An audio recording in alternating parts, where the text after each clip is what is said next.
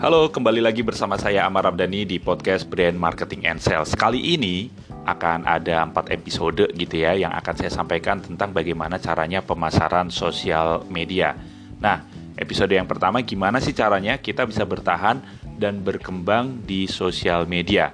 Seperti biasa, akan saya sampaikan bahwa di podcast episode kali ini, kalian bisa mempelajari kenapa bisnis membutuhkan strategik media sosial Kalian juga bisa mempelajari apa yang harus dipikirkan ketika membuat postingan di media sosial.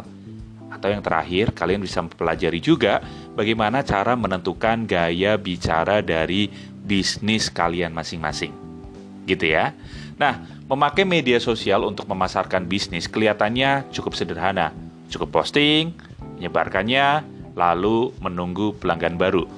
Padahal lebih dari itu, setiap postinganmu adalah bagian dari strategik media sosial yang lebih besar. Misalnya, sebuah toko baru bernama Donatku menjual donat rendah kalori. Nah, dan Doni baru saja membuat akun sosial media untuk memasarkan donatnya dan bersemangat untuk mulai membuat postingan. Tapi, bagaimana Doni bisa mengetahui bisnisnya akan terbantu oleh postingan yang dibuatnya? Nah, kita bisa cari tahu nih caranya. Misalnya kita bikin konten, apakah kontennya adalah tentang produknya yang orang lagi makan donat atau kontennya adalah bisa pesan online? Ya, tentunya yang pasti kita ambil yang kita sedang menjual donat tersebut gitu ya. Nah, media sosial adalah alat bersosialisasi. Hashtag ini digunakan untuk mendorong percakapan, membuat postingan yang informatif serta mudah dipahami dapat menarik dan membangun loyalitas dari follower atau pengikut. Hal tersebut itu dapat memicu orang untuk membagikan dan memposting ulang kontenmu, jadi membantu bisnismu dapat lebih banyak pengikut. Itulah kekuatan dari sosial media. Ya, semoga di sini kalian bisa paham nih. Nah, menggunakan media sosial uh, yang dengan tepat sama seperti mengadakan uh, pesta gitu ya. Jadi jaga agar obrolan terus berlanjut dan ciptakan suasana yang menyenangkan dan tuan rumah yang baik memiliki perencanaan, pikiran terbuka, dan perhatian akan keinginan dan kebutuhan dari para tamu-tamunya. Sama halnya dengan menjalankan akun media sosial yang efektif.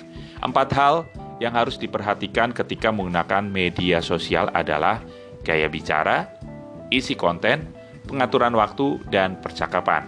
Nah, ayo kita bahas semuanya dengan detail ya. Jadi, kamu ini harus menentukan gaya bicara dan karaktermu di mata pelanggan. Untuk itu, kamu harus mengenal pelanggan-pelangganmu. Apa minat mereka, di mana mereka tinggal, apa pekerjaan mereka, tempat atau media sosial apa yang mereka kunjungin. Dan ingat ya hal ini, kalau kamu itu mengenal pelangganmu, kamu bisa menentukan gaya bicara. Kalau sudah menemukan gaya bicara, lebih mudah untuk menjangkau pelanggan-pelangganmu. Anggap isi konten layaknya perabotan rumah. Konten harus be, harus konsisten, mencerminkan karakter bisnis kalian gitu ya, dan mendorong obrolan di sosial media. Dan kontenmu itu harus membuat orang merasa nyaman. Inti media sosial adalah mengajak pelanggan berkomunikasi dengan bisnismu dan merasa nyaman dengan kehadiranmu. Artinya, jangan pakai media sosial hanya untuk menjual barang atau jasa saja pakai media sosial untuk bercerita, menyampaikan perasaan, dan terhubung dengan pelanggan. Tingkatkan loyalitas pelanggan lewat kontenmu. Ceritakan kisah tentang bisnismu, bagikan foto, konten informatif, tutorial, atau tips. Tanyakan pendapat audiens dan rayakan hari libur, ulang tahun, atau hari spesial. Pastikan kamu juga tidak terlalu banyak memposting konten. Pengaturan waktu posting itu juga sangat penting di media sosial. Memposting di luar jadwal atau dua postingan sekaligus kadang boleh saja, tapi pastikan porsinya seimbang dan menarik. Tetaplah memposting, tapi jangan membanjiri audiensmu dengan terlalu banyak konten. Satu atau dua posting per saluran pemasaran setiap hari itu sudah cukup di waktu para pelanggan aktif tentunya. Untuk donatku, gitu ya, brand donatku tadi, waktunya mungkin di siang atau sore hari ketika pelanggan ingin mencari cemilan. Terakhir, percakapan tidak selalu soal bisnis saja. Kenali audiensmu, ajukan pertanyaan, mulailah berdiskusi dan memberikan tanggapan.